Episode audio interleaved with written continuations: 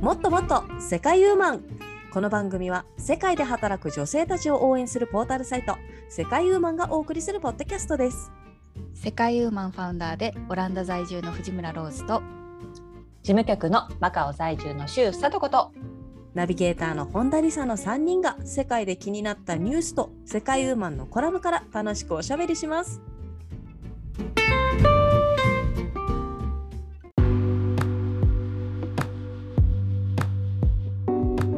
こんにちは今年も海外旅行はいけないかなと思っている本田理沙です今日もローズさんとさとこさんと一緒に楽しくおしゃべりしていきたいと思いますよろしくお願いします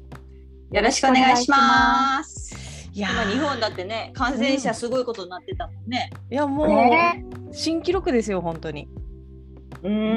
はいだからもうなんか浮かれてる場合じゃないですけれどもでもまああのあれですね当初のそのデルタ株とかっていう時よりかは、この対応が少し、あの緩いっていうかもし濃厚接触者でも、なんか最な最短えっ、とかな自宅隔離とかが5日とか3日とかなんか短くするみたいなこと言ってましたね。あそうなんですね。はい。そっかそっか。そうなんですよ。ね、もうマカオもね、増えて今、あの、落ち着いてきてる頃だと思うんですけれども、まだそうですね。海外旅行とかってはいスいうテイね、ホはい。ームの、は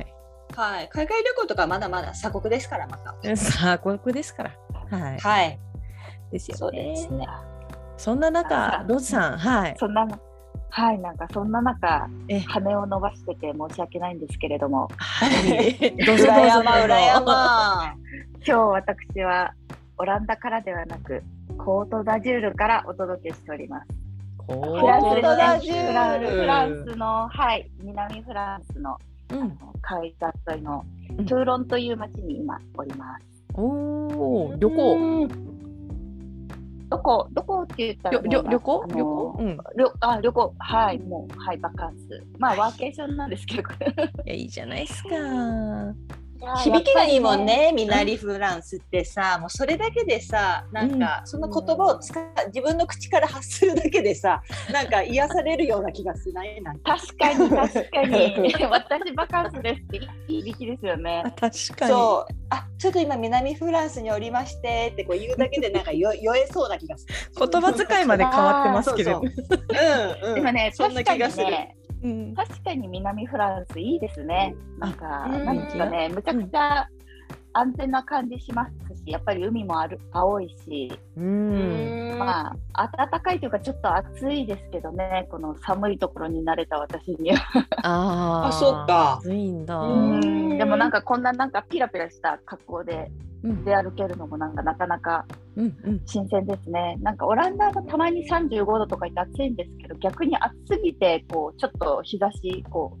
うを避けないとっていうのがあるんですけど、ここはうん27度とか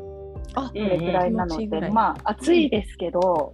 なんかいい感じの暑さですかね。いいいいね美美味しいもの食べた？もうんとね、そうね、もうね、食には困らないね、やっぱりフランスは。う。うん、そうだなろんう。かそこら辺のね、お惣菜屋さんがもうおしゃれよ。デデリがあるってこと？なんかね、なんだろうね、まあのいわゆるね、日本のお惣菜屋さんみたいな店なんだけど、うんやっぱ一個一個のお惣菜がやっぱ私たちから私から見るとフランス料理なわけ、あー、なるほどね。なるほど。ど。はいはういん。だからなんかね、やっぱバターの香りとかなんか、うん。うん美味しいですね。いいじゃないいいなぁ。いいなぁシーフードも食べたし、うんそう。あのもう結構いろんなとこ行ったの？けどなんか結構たまたま泊まってるところが便利で、もう何も困らない朝、うん朝起きたら近所のブーランジェンねパン屋さんがもういっぱいあるのほんと10メートルおきぐらいにパン屋さんいっぱいあるからうん。あ、そうなんだ。毎日違うところどこが美味しいか試しててえ、いいうんのいい。1。ね個1ユーロぐらいで売ってるのね、安っうん、それを食べて朝はい、うん。そんなパン食べるんだ地元の人。地元の人はねうんうちはね、2人だからまあ1本だけど地元の人は3本ぐらい刺してるよバッグにあ本当すごい。うんいいねいいななんかやっうぱん主食がパンっていうからパン屋さんねと思ったけど、え日本だったらそんな10メートルおきぐらいにおにぎり屋さんとかあるかなとか思ったけどないなないよ 保存が効くからね。 そうだよね。そうだねそう。バやっぱ違うケットは保存が効かないから、やっぱ朝から早うく、ん、朝早くから空いてて、うん、もう多分7時には空いてるね。うち7時ぐらいに買いに行ったらもう普通にどれもどこも空いてるから。そうなんだ。はい、ぜでひ近くにマルシェもあるのマーケットじゃなくてマルシェっていうのねここめでっはちゃ楽しそうじゃんいいねなえ、うん何日のご予定ですか？まあ、1週間ぐらいですねえっじゃあとゆっくりできるね。うん、そうですねまあ今週いっぱいは結構仕事持ってきてるのであれですけど来週、うニースとニースに移動してモナコとカンヌも行ってみようかなと思ってます、めちゃめちゃ移動するじゃん。忙でしもいじゃねん。近いんだよ、うんあ、そう2。時間ぐらいでニースまで2時間ぐらいでニースからモナコは20分ぐらいみたいだからえーじゃあそんな行か近いなんきだゃねね行かなきゃさうんって感じ、せっかくだからそうなんですよあの写真もいっぱい撮ってきてくださいパンも。そうね 頑張りますはいというわけであの私たちはですね、えーいつも通りあ進めさせていただきたいと思いますそしてあ今はー週い気になったニュースをそれぞれ発表していきたいと思います今日はさとこさんからお願いします、はいはい、えー私がですねお送りするニュースはインドネシアバリ島からなんですけれどもこの7月先週かな11日ぐらいに、うんえっとね、笑うヨガをのそのセッションのために1000何人が集まったっていうですねそういうイベントがあったそうなんですけれども、はいあの笑いヨガご存知、いや知らない初めて 聞いそんなた。のあるんですか。うんまあ、やっぱりその笑いながらヨガをするっていうことでそのやっぱり笑う健康法の一つですよね。もう本当に、はい、これね、まあそのえっと、サウスチャイナモーニングポストっていう YouTube のあの、で出ている、まあ、そういうニュースの記事から拾ってきたんですけど、まはあ永遠笑ってる参加者の方は皆さんやい、なんかっぱり笑い袋並みに確かにそれ笑い袋並み爆に、笑みね、たいな。うんそう本当にね口を大きく開けてねあははもう体中で笑ってる感じで。うんそれで本当にあとはまあそうストレッチとか、まあ、ヨガとかさ、ちょっとみんなで合わせてこうメディテーションなんかも含めてやるんですけど、まあ、これのねイベントのために、まあ、ちょっと1,000人を超える人が集まったっていうのがねまあなんかいいなと思ってやってやっぱりその笑うヨガにはやっぱり笑うことでね、免疫を高める効果、まあ、これがやはり一番大きいということと、あとやっぱりメンタルヘルスですよね。あの笑うことでそのまずはあの形が先笑うことによって心が引き上げられるっていう、はい。あの楽しい気分になるっていう、まあ、その2つの観点からやはり健康としてうん健康法としてはいあのねいろいろあるらしい笑いヨガって今全世界にあるんだって。やっぱこん知らなかなった時代だからかなやっぱり。うん、1990何年からね創始者の方がいらっしゃるらしいですけどそこからやっぱり全国に全世界にがバーって広がって日本でも教会がありましたよ調べてみたらあら。日本笑いヨガ協会っていうのがねあってへーもうそれはそれは楽しそうなねあの、うんトップ画面ですよ皆さんがこう笑顔でいやでもこのえ動画そ見のたらうんこっちも笑っちゃう見てる方が本当本当そうそう、うんつられちゃう感じはあるねそうそうやっぱううん伝染するよね笑いねうん笑そう顔はうんだからそうだねだからやっぱりちょっといいかもと思った強制的にねまず笑ってみることから始めるのも健康法の一つとしていいかもね、と思いましたねですねうんう。んさとこさんも普段からでも笑顔がすごく素敵じゃないですかありがとうござ いますじゃあ今度おこずお小遣いをあげましょうねありがとうございま笹すにはマカオで笑いようが広めないと。 ああ笑いようがね確かに笑ってねくれるかな笑ってくれるかなそうだねうんうんっていうか逆になんかみんなでやると怖くないみたい。一人でやってたらちょっと怖いねやっぱり。そうだねそうだねあそうだねやっぱこれみんなでやるるところがいいんですよ。確かうにん中途半端な人数よりなんかボーンとね100人単位ぐらいでやった方のがいいですねそうですね、うんうん。じゃあ世界ウーマンもやってみるか。笑いやるヨガか今度笑いヨガイベ ントいいかもしんないね 経験者いないけどね。うん経験者いない読んで。いいありがとうございます。ありがとうございます。はい。はい、じゃあ次はですね、ローズさんお願いします。はい、はいえー私はですね今週はですねドイツからのニュースになります、はいえー世界の空を飛ぶピカソの平和の鳩畑の巨大迷路にっていうニュースになります、うん。えーとはいまあ、皆さんもご存知のスペインの巨匠パブロ・ピカソの「平和の鳩」が世界の空を飛ぶということでピカソの絵画をモチーフに取り取り入れた巨大迷路がドイツのウッティング・アム・アンハ・マーゼという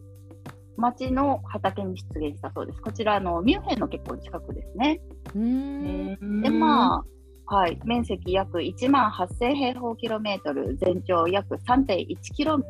メートルの迷路は、地元の農家の方とその従業員20名の方で制作したそうです。えーひまわりや、えーヘンプ、豆やトウモロコシなど35万本の植物を使って制作したそうで、えー今月20日から一般にオープンされてるということで、うんまあ、はい、私もね、なんか個人的に結構個人的なんですけど、ピカソってなんかなんですかね、昔福岡の美術館にきっと来たということで、私もなんか小さい頃から馴染みもありますし、あと、うん私たちが小さい頃、巨大迷路って流行ってませんでした。なんかあったよね。うんああれじゃない、たけ、たけ市場とかのさ、影響じゃない。風雲たけ市場の影響で さ、流行った流行っ世た。代だ。うん。うん世だから代。ね、やっぱなんかちょっと巨大迷路って惹かれる部分もあり、あうとんドイツということでね、やっぱりなんか自分いける現実的にいけそうだなというのもあって、うん。このニュースをピックアップさせていただきました。いや本当に大きいねこれね巨大だよね。そうだね。でなんか綺麗になんかこんなに大きいの作るのって本当にどうやってやるんだろうね設計図とかさ。ねえねあれじゃない、うんドローンとか使ってさ、うんそうだね、きっと。ここはもうちょっとここうやってもうちょっと細くしてとかやってるのかな、すごいそうかもなしすれごないいですよねなんかうんほんと上手、ねたったうん20人でこんなに大きいの作れるんだって思いましたねこの写真見て。本当だね。うん田んぼアートとかもねすごいけどなんか迷路っていううんのうんも楽しめていいね。うん確かに。完全完全に仕事そっちのけでやってる よね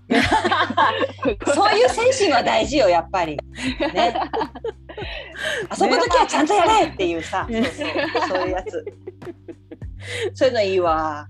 なかなかねすごいんですよぜひ、ねはいうんう見んてみてくださやっぱりいこの平和の鳩っていうのを選んだのいいですね。もう全然平和じゃないですから、うん本当。ね本当最や近ななんかね日本のコロナもそうですしねいろいろいろいろなんと。か落ち着かないですけれども、そうなんですまあよせね平。和の鳩をねはい。はいでは最後に私が持ってきたニュースご紹介したいと思います。私が持ってきはたいニュースは、えーベルギーからうんキツツキは脳とか大丈夫なの研究者確かに曰く大丈夫だけ ど思ってた理由と違ってたという記事をご紹介したいと思います。えはーはい、気になる。気になるよね私もうんこのタイトルでもう速攻決めました今日発表しようと思って、キツツキはですね1秒間に20回から25回のスピードで木をつつくそうです早っ。めえちゃめちゃ早いですよね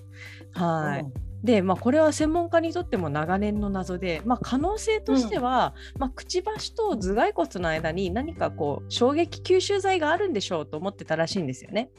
うんうんう。うんんありそうよね。そうそうそうでなんならじゃあその技術を使ってなんかこうし製品化しようぐらいまで思ってたらしいんですよ。ああ、はいははいい。エアクッション的な。そうそうそうだけど、うんあのベルギーのアントワープ大学の研究でですねあのキツツキは衝撃を脳から保護する吸収剤が全く存在しないことが分かったそうです。えなのでそう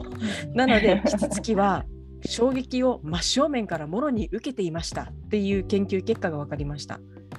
えー、大丈夫なのか。そうそうそうキツツキね、その結え果ー脳はど,、どういう状態になってるんですかね。そうなんですよねあのね脳震盪とか起こさないのっていう話だ。だったんですけれども、まあ、結論から言うとあのキツツキ程度の小さい脳だったらあの影響がないらしいです。はいい。あ、脳のが小さいからね。小さいから、はい、だかい。ら逆に言うとあの軽いしねみたいな。そうですそうです逆に言うと、うんうんあのキツツキより大きい生物がああいうこうコンコンコンコンコンっていうねあするのと、うそうそうそう行動を起こす生物がいないというわけなんですよね脳震盪を起こしちゃん、う。なるほどね。はいはいははいなはい。んでまああそういう理由だったのか。はいらしいですね。なので研究者としてはえーっていうところだったそうですが、はい、うーんここから。もう一歩私は調べてきました。このはい。ん生物からあの生物のこの特色をね、模倣してなんかし製品とかに実用化されている技術ってあるじゃないですか。例えば生物からはい身身近なもので言えばこのヨーグルトの蓋裏っ側にヨーグルトがくっつかないっていう技術がありますよね今。え、そうなのあれそれと動物が関係あるんですか関係あるのあれあもっと身近なやつで言うとほら刺されても痛くない注射針みたいな蚊の技術を利用して作ったやつありますよね。へえ。知嘘らでなしかょった。嘘で しょ知らなかった。痛多く分ないマカオ注には射まだ針。来てない。まだ来てない。上うんオランダも多分。 すごいすごい今戸惑いがあのそうなんですよ、まあ、蚊のねこの刺さるあの人間に気づかれることなくこの血を吸う蚊のこのね針確かにの技術をね確利かに用。してうん痛くない注射針ですよね。であとは、あうんうんのうんハスの葉って葉っぱってほら水たらって垂らすとこう。あ、はいボはーい。ルみたいに弾く弾ポくーって弾きますよね。うんうんうんなんその技術を利用して、このヨーグルトの蓋あのビーって剥がした時に後ろにヨーグルトべっちゃーくっつくじゃないですか。それはがいはいはい。全くくっつかないっていうのが今あるんですけれども、えー、何それなんか小さな毛でも生えてるわけあまあそう いうなんかさ本当すごいそういう感じの、へーはい、あのー技術を使ったり、あとはあのーあれですね、えー競泳用水着の表あー、それ面、思った、それ思った。あそうですそうです、それの表面をサメの肌に似た構造にすることで、おー水の抵抗を減らすことができたらしいんですよね。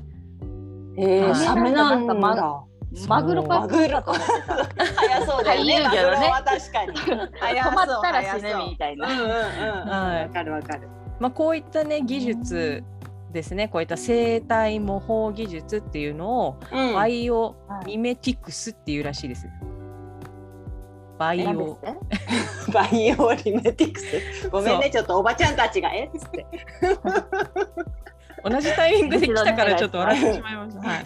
バイうオミメティクスですね。あミメテミィメクテスィクねスはい。あのうんミミックとかミミクリーとミか。ミックだはい、うんうんそうですねうんバイオミメティクスっていうのがあるらしいんですけれども、まあそうキツツキのね、はいこれをバイオミメティクスにしようとうん思ってたのに、そのまま衝撃受けてたんかいというニュースでした。うんはい、なるほどねそうだったのかはい。まあね、あの他にもいろいろあるらしいですよ。この靴のクッションがミツバチの巣に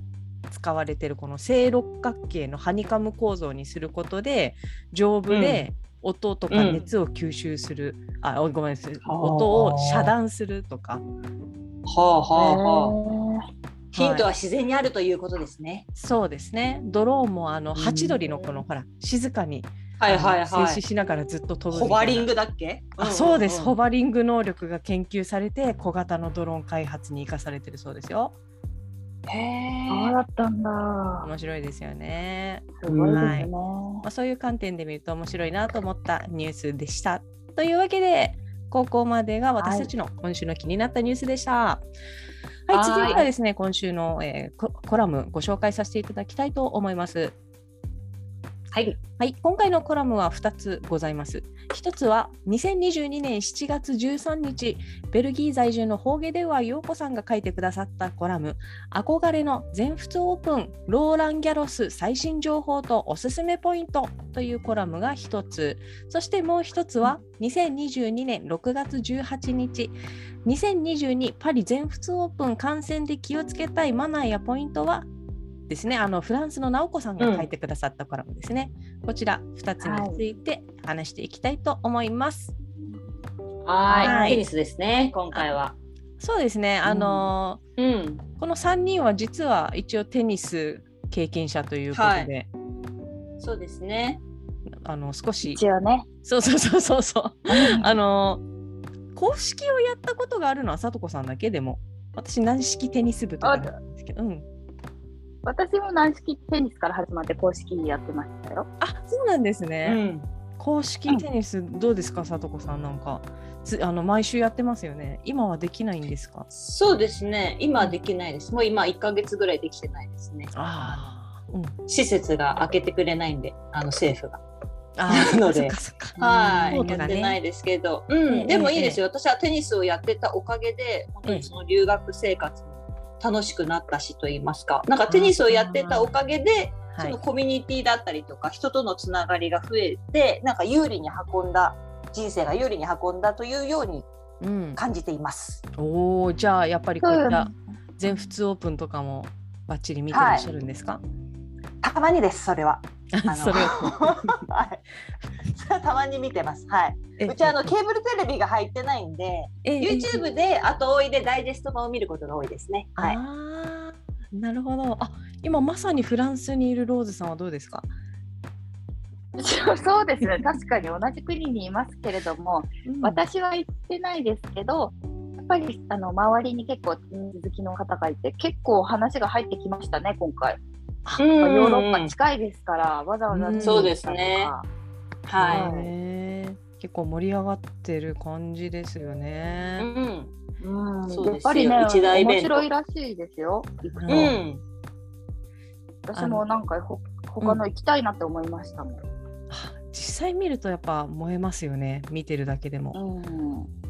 うんそうなんですよ。私もね、だからロンドンに留学してた時、ウィンブルドンの見に行くのに、当日券を買うのは、やっぱりすごいロング級に並ばなくちゃいけないんですけど、やっぱりそれも含めてウィンブルドンみたいな感じで、やっぱり、り今はうね、んその券を買う人たちがもうテント張ってね、きあの前の日とか、なんなら3日前ぐらいから並んでたりとかして、で、へーそうなんですよ。うんでもなんかそれも含めてウィンブルドンみたいな感じで、やっぱりなんかね、ちょっとピクニックかの感じだったりとか、なんか皆さん雰囲気を楽しんでる一大イベントって感じがありますね。へーなんか外国の方が並ぶイメージがあんまりないんでびっくりしましたうね、んうん。やっそぱうでも本当だからねテントとかねあれを持ってきてあのえフェスかここはみたいな感じの椅子とか ね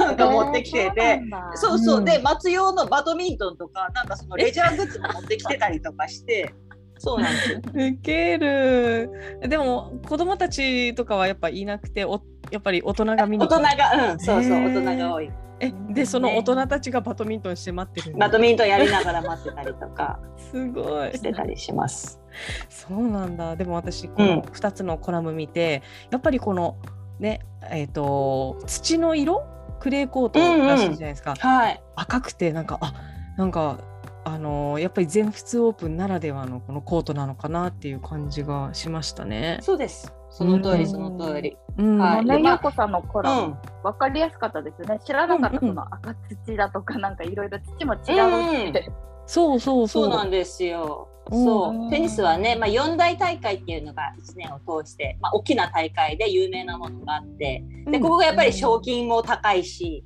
あとはそのあみんなあのランキングのランキングがあるんですよね例えば何回戦勝ったら何ポイントもらえるとかいうのがあるんだけどこのやっぱり四大大会はポイントの数もすごく大きいわけ。へーなのでうん、だからやっぱりみんながその憧れる大会というかそこのトップを目指して集まるのがこの四大大会なんですけどその全仏オープンねあの通称ローランドギャロローランギャロスはやっぱりあのクレーコートといって土のコートですね唯一、ええうんええはい、そこがやっぱり、はい、有名ですはね。あなんか私もじゃあそもそもテニスって、ううんなコートの種類どんなのあるんだっけなと思ってうんうんきましたけれどもはいはい、まず4種類あるらしいですね。えっ、と、あ、全部で5種類あるんですけれども、あの、そんなあるんはい、 そう。でも言われてみたら、あ、確かにそうかもみたいな思うと思うんですけれども、まあ一つはね、このクレーコートですね、土のクレーコート。で、もう一つが、あの、芝。もうんうんうウ全ィンブ面ルが、ドンねそうそうそう、うんグラスコートですね、芝の。はいはい、で、あとは、まあ、えっ、と、セメントやアスファルトのハードコート。うんあのそうです全ね米とか全豪オープンとかこれらしいそうですそうですはい。はいで、えっ、と砂入り人工芝のオムニコート。これはおねーこれは結構あの日本でね多いよねそう日そ本のうらしいです施設にすごく多い、うんはい。さすが詳しい。ね詳しいね。私全く知らなかったけど、やっぱりこれはあのメンテナンスがやっぱりあんまりかからないみたいでいいいいらしいですね。うんうんうんオムニコートはうんい、砂入り人工芝のオムニコートそして、えー、と絨毯のカーペットコートこれは室内、うん、室内の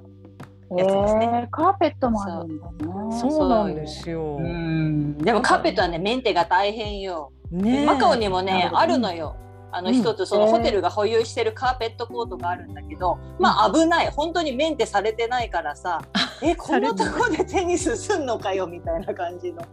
おいおい危ないけ怪どツ我とルかツルみんしなてるってこと？違うの違う引っかかるのそのさカーペットのさもともとカーペットみたいな感じだからちょっとでもほつれてたりとかするとさ引っかかっちゃうわけよ、その足とかが、ーだから本当なんかかそうそうちゃんとメンテしてくれないとみたいなところはあります、うんですなるねほ。ど。は。はいまあこんな種類があるみたいです。で、まあそれぞれねやっぱりこう特色があって、うんまあクレーコートなんかはねあのコラムでも詳しく書いてあったんですけれども、えーまあラリーが続きやすいっていう風うんに書いてありますね。やっぱりあのえっとうんななんていうの球足が遅くラリー戦になるって書いてあります。ボールを高く弾ますことができるとか。ただ雨とかがちょっと厳しいかなっていうところですね。雨が降るとすぐに表面がボコボコになったりとか、球が弾みにくくなったりとかするらしいです。うんうんそうあと結構さーって滑るからさその確かプレイヤーとしてもさどこでこう足を止めるかとかはさハードコートとかと比べるとちょっと違うよねやっぱりうんバランスの取り方とかが。確かにそうですなね。なんでなんで逆にそんなに種類がいろいろあるの？なんか統一してね、うんその四大大会はこの基準で作ってくださいみたいじゃなくって、うんそれぞれに違いがあるのかなって逆に思ったんですけど。ねえなんでだろう。どうでしょう多分歴史とかじゃない一番最初はウィンブルドンから始まったんですよね、まあ、イギリスから始まったスポーツだと思うのでで最初芝で始まったんですけど芝ってさやっぱりきあの場所を選ぶじゃないですか選べだますから多分それで広がらなくってでその次が確か US オープンなのかなあうんのうん歴史的には。うんでその後、まあクレーコートが入ってあの全豪っていう多分流れだったと思うんですけど、はい。まああれなんじゃないそのまあ芝ができないっていうところでじゃあハードコートが増えてじゃうあんその他にもちょっと特質、まあか世界各国もありますからねあのプレイヤーたちは、うんそこでのやっぱり特色を生かしてっていうのがあったりするのかな、うん、そうですね。そうかも。ね。やっぱ、うんそもそもそのコートを作るだけで大変でできなかったら意味がないですからね。やっぱり競技人口も増やして、うん、いろんなところでやるのがね、いいんでしょうね。うん、。はいい、なんかハードコートが一番やりやすそうだなって私は思ったんですけど、なんかでうんうもん逆にこう天気がいいとこの照り返しが強いみたいで。そうそうね確かにそれはありますそういうのもね、面白さよね。そのコートの選手による一長一短も。う、うんん難しい。いや奥深深いなと思いました。コートだけで。こんなそにうですね。うん、ですね。なんかあのローズさんはお知り合いにウィンブルドンの、あの何ですか観戦に行った方とかいいらっしゃったらしいじゃないあですか、。いましたいました。えええええそれでね、まああのまあ、試合試合もやっぱりあのウィンブルドンは格式があって面白い、こう雰囲気、うんやっぱ会場の雰囲気がいいって言ってたんですけど、うんえ。うん私、ウィンブルドングッズが欲しくてですね、はいはいちょっと靴下を買ってきていただけないでしょうかってお願いしたんですけど、あのうん紫とね、グリはーいンと、はいうんはいあのロなんかロゴとか入ってたらいいなと思って、うん探したんですけど、売り切れで結構探してくださったみたいなんですけど、えゲットならず。え逆にどんなグッズがあったんだろうね。靴下なん以かい外ろいろあのタオルとか首の帽子とか、うん、多分うんそうそう、いろうんいろあるけど、やっぱ結構人気なんでしょうね。靴下まあそうだねお土産に確かにし他やのすいしものも。うんそうそう、靴下だとね、結構履きやすいじゃないですか。なんかあんまり T シャツだとかだと私あんまり着ないし、うんうん帽子も、うん、なんかそんそこまでテニステニスし してない、テニス今やってないですし。うんうん靴下なら気分だけ味わえていいじゃないですか。そうだね。確かにね。なんかそうう、んローズさ、この間あのアメリカに行ったなんだっけ、あのほら大谷選手がいるチームのさ、靴下買ってこいっていうなんかそういうなんかオーダーもしてませんでした。 確靴かに下マニアが靴下何かですか好。きそうなんかね、ちょっとそれをそのその一連の行為を通して私靴下マニアなのかなって思いましたね。 そういえばそういえばアメリカに行った時もアメリカの国旗柄の靴下を自分で買ってきてるんですよね。自あの分大へー阪大阪行った時もなんかなんでやねんか大阪やねんみたいな靴下を買ってか買ってたんです本当へええ何はいなんでやねん大阪やねんって何い やなんか忘れたんですけどなんかあの靴下なのにあのスニーカー柄でなんかあ大阪って書いてあったのかなはい感じはいで。へー外国人が買うやつシじャゃレんの。効いたようなそうそうそうそうはい、でもその靴下が欲しくウケて、うんそうなんだ。多分ちょっと靴下マニアですね。えじゃあ今回もうんフランスで靴下を見つけないと。ちょっといいのがあればね。うん。直しいちゃやー靴で下もな、南なん仏靴か下。暑くても靴下履いてる場合じゃないですよ。そうだよねきっとねもうみんな B さん。あそうなんだ。あーそうだうねん。いやーでもすぐね、海に飛び込めるみたいな感じで。あーなるうんうんうんほどまあ、でもオランダは、まあ、基本うんが必必須なので、そっうかーなんんかいいのがあればゲットしたいですね。靴下いいですね。うん。ニース、ナイスって書くか らね。いいじゃないですか。出たたまに出るローズのあのそうダジャレっていうんですかダジャレじゃなくて、うん。ニースナイスっていう ねそニース、ナイスですからね。う元気になやれりたいる。ですね。うん そうですねうん。そうですね。はい。はい。そうなんだ。いや、い何いのじゃないで話すかやねんっていう話。 靴下ね。はい。あいや、楽しそう。まあ、そうですね。で、あとさっきね、あの話してる時に。そうそうそうあの、まあ、靴下の話も出たんですけども、まあ、私はあのはい中学生の時にこの軟式テニス部だったんですけれども、うんあのその時にこのユニフォームとか試合に出る時のユニフォームを選ぶじゃないですか、あれが結構あるある可愛いものがあってなんかワクワクしたなっていうのを思い出したんですよね。うんうんあったねね。そうスコートもねいろいそうろ色付きだったりとか選べたしねなんかそうですね。そうそうそもそうそうそもそもねなんか今は結構こうプロ選手のってカジュアルなイメージ強いですけど、うん元はあのあれですよあのお蝶夫人とかああいうイメーおジ蝶夫 人スコートにあのあのフリフリのパンツはなんて言うんでしたっけ、なんあのはいはいい店パンだよね店パンねはい店パンとかねうんうんはいはあいれ今も現役なのかねあれ履いてる人最近見ないねあああなのどうだろううんクリクリヘアない ないないないまあもともとね貴族漫の画スポーツですから、やっぱテニスはうんああそうですそねそうなんですよだからあのちょっとそのしかもあのすごい短いスカートじゃないですかスコートってうんではいいそんないつからそんなに短くなったんだろうって私調べてきたんですけれどもでもやっぱりもともおさすとがいやいや気になるじゃないですか、ねえ、うだってえもう短パンでよくないとか思っちゃったんですよね、うんだけど、うんあえての確ねあえての短いスカートってなんでだろうと思ってで見てたらやっぱりもともとすごい長くて、でへええしかもハイヒールでやってたとからしいんですよねもともとはやっぱ貴族のえスポーツなんで、そっかすそっかごいねそうそうそうそうなん羽根付きぐらいの感覚だったんじゃないですか今の「オラ!」とか言いながらバンってやるやつよりかははいだけど、まあ、やっぱりりだんだんこのスポーツとしてあのの色がね、濃くなってきたら少しスカートが短くなってきてなってきてっていうかあのだんだんなるっていうよりかはやっぱりこう強い選手がなんかやっぱ自分のい特色を出してくるわけですよ。私はこのスタイルでいくみはたいいなはい感はじいでなるほど、いね、きなり短くなってでその人が、うんうんうやんっぱり優勝とかするとみんながあのあの格好でやろうみたいな。確かにそうそうそう確かに確だよねかにそうですそうです。でその歴史の中で一番短くしたのがガートルード・モランなんですよ。アートルートモランンはい、ガートルード・モランっていう女性の選手の方がいるんですけれどもこの方がもう思い切ってもう今のスコートぐらいの短さにしたんですよね。えー、そうなんだはい、ガッシー・モランっていう名前で出てくると思うんですけれどももう超テニス界のツイッキーみたいな感じあもう本当にそんな感じ。もうこういいへーつもいつの時代も白黒写真なんだよね当時のやっぱり短いスカへーートね可愛いでやっぱしかも基本白なんだよね当時のうんあーユニフォームって、でもやっぱおしゃれですね、はいだからなんかあだ今もこんなおしゃれで可愛いなんかユニフォームとかあるのかなと思ってやっぱりテニスって言ったらヨネックスじゃないですかなあそう日本はねあ日本ははいうんヨネックスの見てみたんですけれどもやっぱり白地に、あの緑ヨネックスカラーのこの緑とかあとは青の横縞とかあると、あれこれファミリーマートじゃないみたいな感じのやつがてくれよ。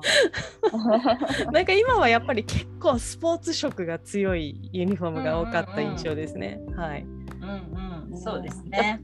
やっぱりさとこさんもユニフォームとかちょっとこだわって選んだりしてるんですかうん、今私の場合はあれ通気性が一番いいものですね。なんかやっぱそうだよねああそっ機ちやっ能性がぱりあれでうんあれでしょあのスコート履いてやってるのそうですね。暑いから。う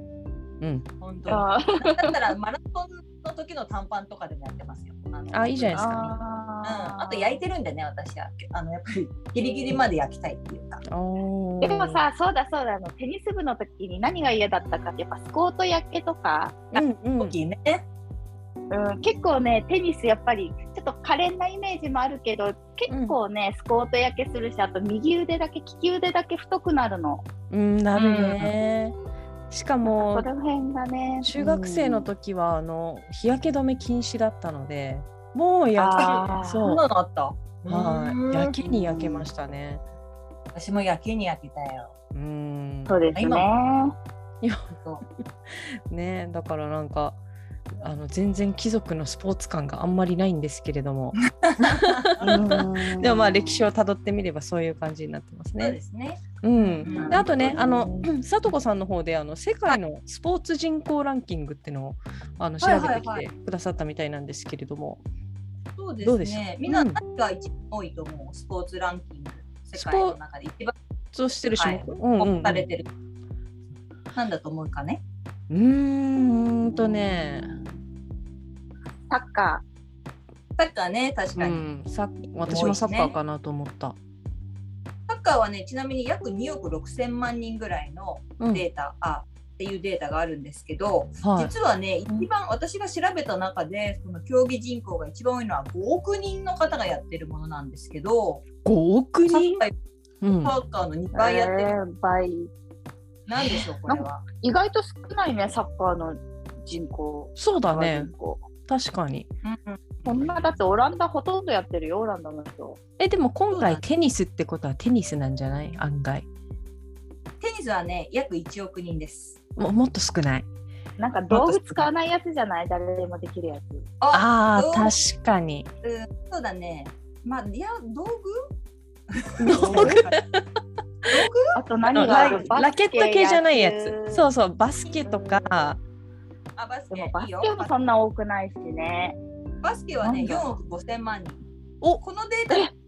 第2位ですね、なんか。おおすごいじゃん。ええー、さらに上があるのじゃあ。そうなんですよ。バレーボール、はい、今何はいて言マいラましたソン、バレーボール？ピンポーンえそう、バレーボールまあ東京のホームページ掲載による、まあ、バレーボールが、まあ、約5億人で1位ってなってるんですけれども、なんか他のデータを見ると、まあ、サッカーとかね、っていうのもあるらしい。あああまあね。ーえうー、でん、もバレーボールって意外すぎるんですけど、私もなんすかあごくの、意ね外でだもね。割とどこかどこだろう、南米とかなんかリーグがあるって聞いたような気がしますね。プロリーグがあそうなののうん。なんか聞いたような気がする。確かに。えー、バ卓レー球はが1位ってな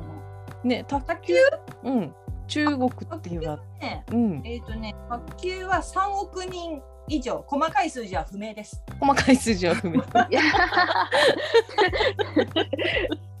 ちょっとその統計合ってるみたいな。 えー、なんか意外すぎる。うんそうだねあ。とねす水泳とかはね、誰でもできそうだけど。あそうあ、だね。競技ってなるとどこまでどこからが水泳って呼ぶかっていうの難しいねでも。うん、確か確にかにね。ね。うんはいそそうなんうですかでもそう私はあのマカオに行ってあ野球ってそれほどメジャーなスポーツじゃないんだっていうのをすごいまあどっかのポッドキャストでも言ったけどなんかすごい実感しましたね。うんそうですねそうですそれはなんか日本を出て気づくことですよね。そうそう日本出て、えなんかそうあの外国人の友達になんか日本に行ったら野球観戦してみたいとか言われてえなんでってなったら、やっぱり日本といえば野球みたいな日本台そう湾アメリカって言ったら野球みたいに言われました野球のね確かに確かに人口、そのプレイ人口は約3000万人になって急に少なくなる。少ない、へーうんそうなんだ。やっぱり野球って難しいですもんね。そうねんあれは道具ね、高度ですよ。うんんゴルフは、ゴルフはね、えうーっん、と、ゴルフもそ野球そこそこね。野球より上です。6000万から7000万人。あでもうん1万人1億人いかないんだ。うん。へえ。そうゴルフ場は必要だうんそうですね。そっか結そ構っか大。変だもんね、大掛かりで。設備がねうんなかなかバレーボールだとは予想もしなかったですね1位が。うん5億人って。まさかあの違うしっていうと多分ボールつながりで バレーボールが出てきただけだったんですけどまうんうんさか 当 たってしまうなんてねえでもさ、なんか休みじゃないバレーボールはさ、大体さ、会社の昼休みとかでさ、社はい職員同士でこうやれるとかさ、あーでも今やってる会社あるのかなあんまあんまなあんんかま見な昔いけどさ、そうそうう、ん昔だとなんかそんなイメージあるやろ。なんか。うんありますありますでも確かにインターとかでもこういろんなスポーツやる中でバレーボールもやってますねやっぱ入ってますねあそうなんだ。うん息子もなんかやったって言ってましたそういえばえー、バレーボールってでも今となってはさなんかこの何トトスとかこのパスうん。のやつってできない気がするなんか突き指しそうあーあれ こうね柔ら手首の柔らかさが必要ですからねそうできそうでできなさそうあとほらこのあアンダーでこうパーンってこの腕でさ打つ方とかさ、あの結構うん久々にやるとすごい内出血するよねあれ内出血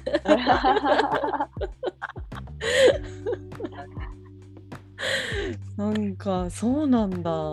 えでもいいよね、うんママさんバレーとかね昔よくあったって聞きまだすよ確かに今ね、うん今もやっぱママさんバレーってあるよね。やっあるのかなあるある。だってね、私のおばね、ママさんバレーやっててね、うんそのなんかおばが足になんかこうサポーターとか巻いてたから、あ、大丈夫って言って、なんか明日試合なんじゃないのって言ったら、うん、そう、これわざとみたいな感じで、なんかあたかも怪我をしたかのように見せかけた作戦とか言って、すごい。ちょっと弱いこともあってでも私すごいできるみたいな感じの作戦を、 え、マジかとか言って、60代ぐらいでやってたその作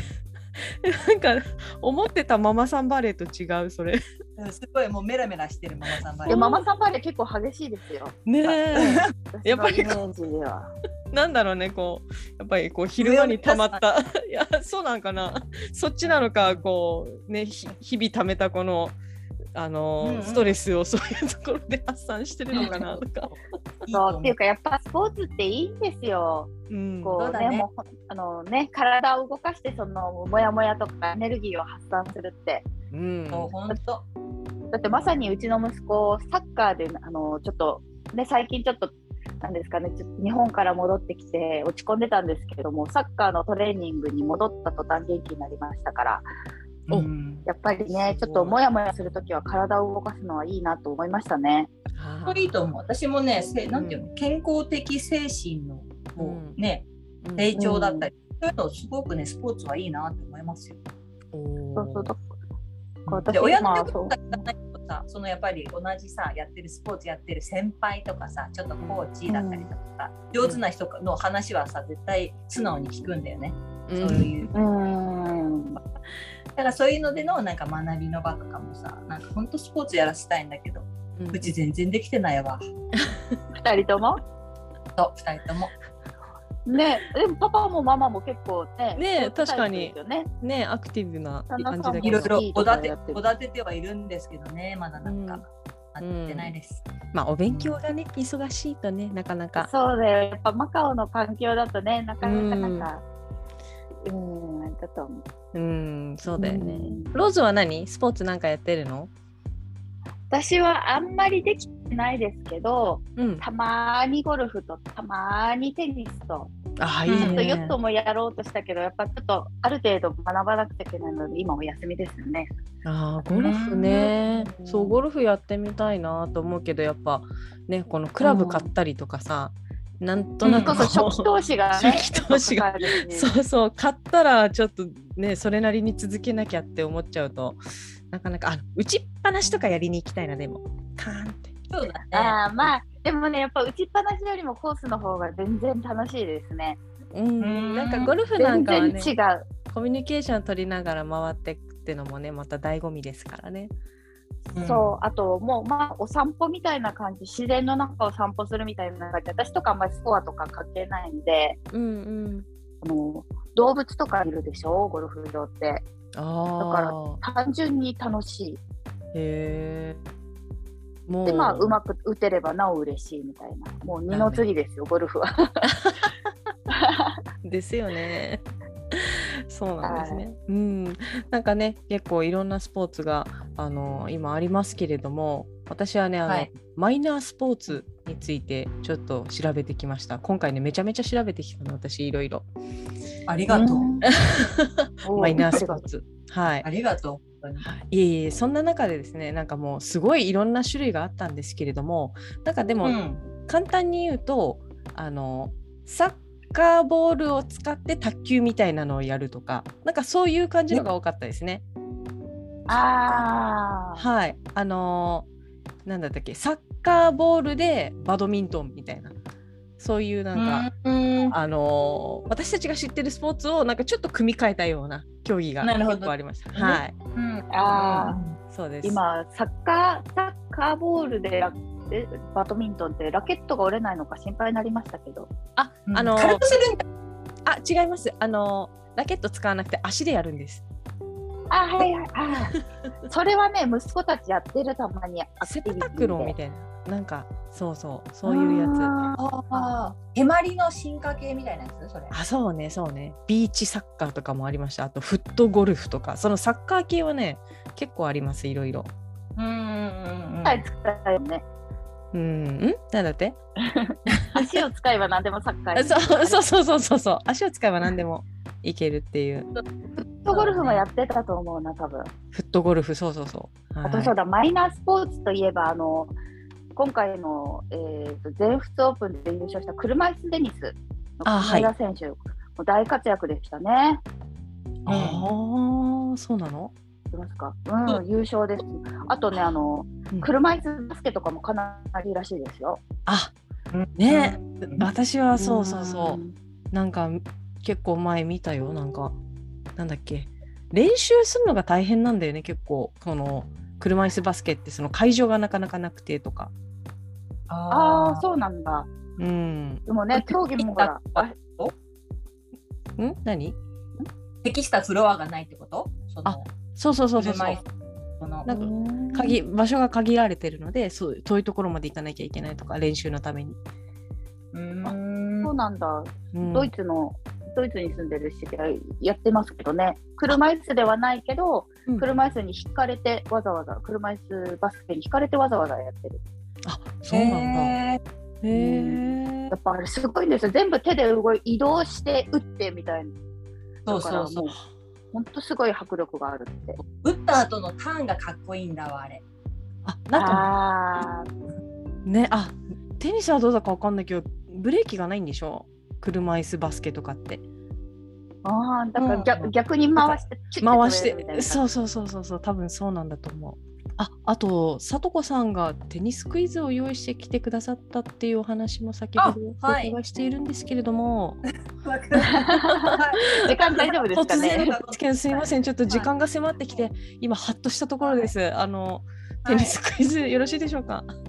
はい、ごめんね、私もなんか最初にねじ込めばよかったんですけど、ああの、じゃあ簡単にね、ちょっとはい、四大大会のえクイズをしたいと思います。はいえっ、と、はいこちらですね、はい、まあ四大大会先ほどね、リサさんからもあの出ましたけれども、それぞれの大会でコートに差がありましたよね。ええで、この赤土が有名なのがローランギャロスなんですけれども、はいあのすごく、まあ、なんていうんですかね、あの男子選手ですごくね、ビッグスリーっていうメジャートップ3選手がいるんですけど、ご存知ですか、まあ、一人はね、もう本当に伝説と言われてるロジャー・フェデラーですね。ああうん名前聞いたことありますはい 大丈夫、うんはい、 そしてもう一人は、えーのスペイン選手あのスペイン、えー出身の、えーラファエル・ナダルですね。うん あ、ナダルさんね。左利きの選手ね、ラファエル・ナダル。そしてもう一人は、えっと、セルビアのノバク・ジョコビッチ選手。この3人がセルビもアうなんねだ10年以上もうずっともうこの3人だけですごい、なんていうの四大大会のタイトルを争ってるような感じのすごい人たちなんですけれども、うんこのローラン・ギャロスを最も得意とするのはじゃあこのビッグ3のうちの誰でしょうかあれそれコラムにあったじゃん。はい復習あもうじゃあローザわかりますかいやでも誰か3人とも有名だから。そうだね。わからんな。いうんはい、1番目がロジャー・フェデラー、2番目がラファエル・ナダル、3番目がノバック・ジョコビッチ。さあ、誰どだうでしょうかどうでしょうかカンニングしてきてもいいですかね。ダメです。あれだよ。ことで言ってください。エーテラー。誰忘れました。ジョコはビいッ、チ。じゃあローザー・フェデ私ラはー。ジョコビッ皆さチん。はい。はい、答えは2番のナダあーラファエル・ナダルでした。2人はナダル選選手か、手。こはいれ、トップ画像になってたと思うんですけど。そうねでどれだけすごいかっていうとそのそもそもですよそもそも四大大会で優勝するっていうのはめちゃくちゃ大変なことなんですけどなんとうんラファエル・ナダルは初登場ですよ初登場で初優勝した挙句今まで15回出場してるの、そのうちの13回優勝してる えの恐ろしい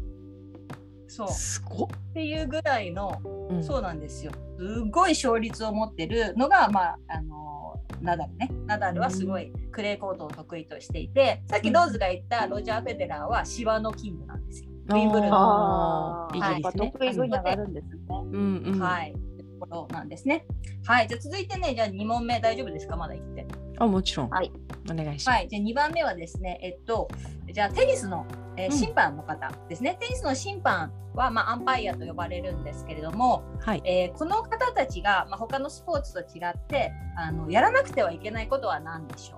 う ?1、えー視力のよ良さ裸眼で1.5以上をキープすることうん。 2、うんえー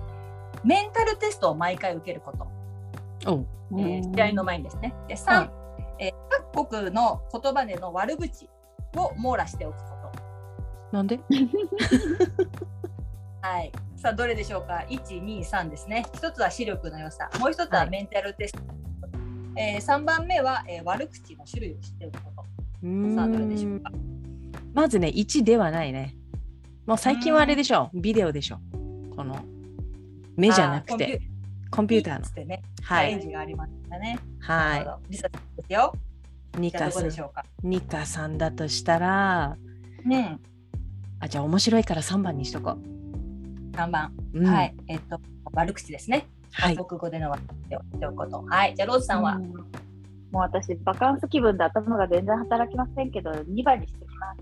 二番は、えっとじゃあメンタルテストですね。はい。じゃあはい答えは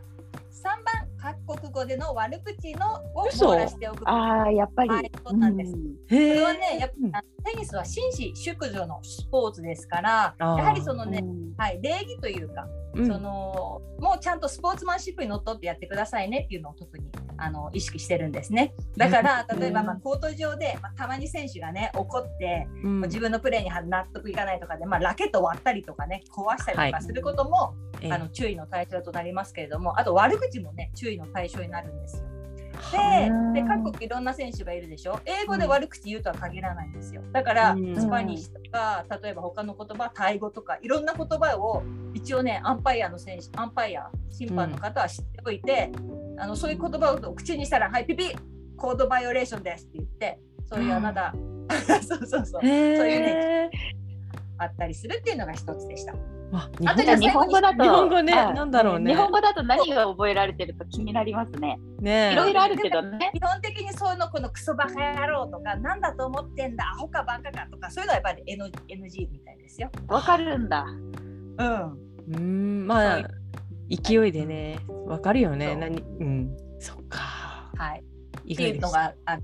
はい。じゃあでは最後の問題です。い最後はですね、えーまあ、この今四大大会ありましたね四大大会って、まあ、それぞれねロゴマークがあるんですけれどもうんこの四大大会のロゴマークのうちうん一つはですね、なんと日本人の方がデザインしたものなんだそうです。あさあらそれはうんええ四大大会のどれでしょうか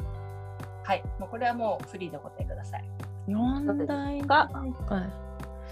ええー全豪全仏全英全米ですね。全仏これだろ全仏はローラン・ゲロスとか、はい。全はい全米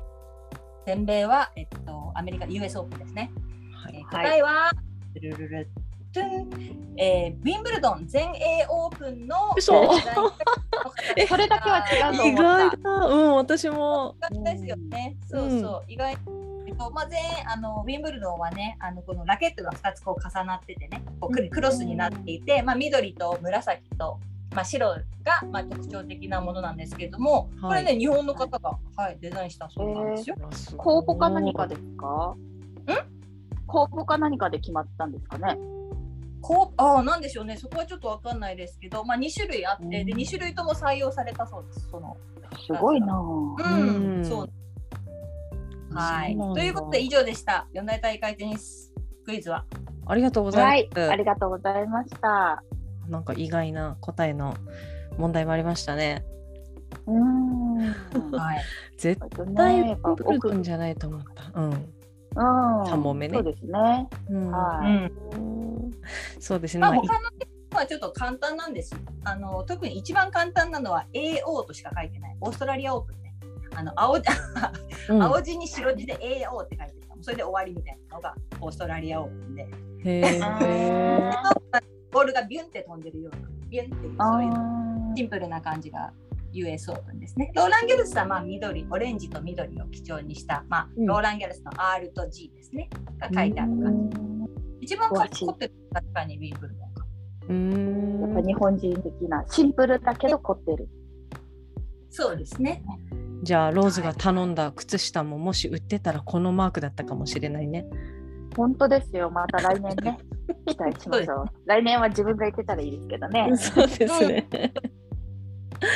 はい、ではここら辺で今回のコラムはい振り返りたいと思います。今回2つございまして、1つ目は2022年7月13日、ベルギー在住の方言では陽子さんが書いてくださったコラム。えー憧れの全仏オープンローラン・ギャロス最新情報とおすすめポイントが1つと、えー2022年6月18日フランス在住の直子さんが書いてくださったコラム2022パリ全仏オープン観戦で気をつけたいマナーやポイントはから3人でおしゃべりしていきました。はい、はい。そうですね。またなんか一つ賢くなった気がします。皆さんいいもこぜとひだ。もっともっと世界ウーマンを聞いて少しずつこうねネタを貯めていってもらえたら、そうですねははいと思い ます。はい、今回は、はいそうですね。佐藤子さんイベントのお知らせはありますか？イベントそうですね、まあ、8月の28日、まあ、前回もお送りしましたけれども、8月28日、はい夏休み終盤ですね、日曜日夜8時から10時の間で、はいえー世界、えー食の祭典ですね、えーうんうん世界自慢の現地飯という、えー世界馬4周年イベントをき、えー開催いたします。はい、今はい現在私たち着々と準備をしておりますのあでら、皆さんそうですね。はい、はいぜひ活動しておいてください。いろんな国からね、あの、う食のレポートといいますか、そういうのをお届けする予定です。はい、あはりい、がとうござい今回まはす。ね、なんとうんお土産付きのプランもありまして、そうなんです。えーやっぱり海ねからのお土産が20そう限定20個。すごい。今日本にどんどんと運ばれてるところなので、えーぜひすごいね、お早めにまだまだチケットの発売始まってないですけれども始まったらうんお早めに、もうねやっぱりね欲しいって今結構声が聞こえてきててあ、そうなんだな。んかね二十、はい結構争奪戦じゃない？そしたら。そうなのよ。ねえそこをね、はい、先着なのぜひ抽選なのそれもまだこれから先着か先着後ですね。うん、そうなんですね、まあははいい、楽しみですで次はですね、えっと今回もですね回答募集中の質問がございますので発表させていただきたいと思います今回の質問はコロナによるパンデミックでめっちゃ困ったことはという質問です、えーめっちゃ困ったことはまああの真面目に答えるとやっぱ子供がねこう小さいうちにあちこち連れて行きたかったのに行けてないなっていうところがうんうんう結ん構切実な悩みですね。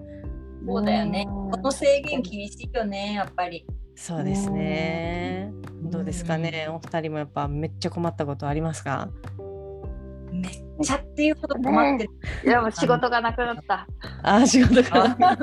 やっぱりリアルの仕事をメインにメインにね動いてたのうでんいきなり外に出れないとだってえみたいなだよこね。こからまあオンラインに切り替えていい方に行ったんですけど、うんうん、うんはい、なんかびっくりしましたね。そうですね。んどうですかね、さとこさんは。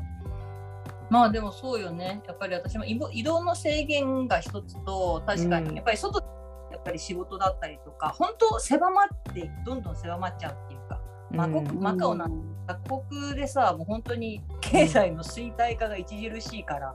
なんかちょっと本当にやばいなって思ってうる。んですね。まあ、あうんのリスナーの皆さんからもですね、あのコロナによるパンデミックでめっちゃ困ったことあのご回答をですね、えツイッターやインスタグラムで募集しておりますのでお気軽におご回答ください。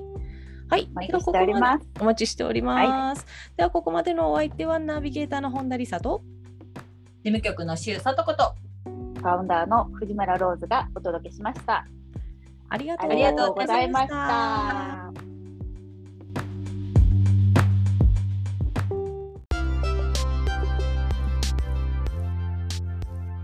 世界ウーマンのウェブサイトは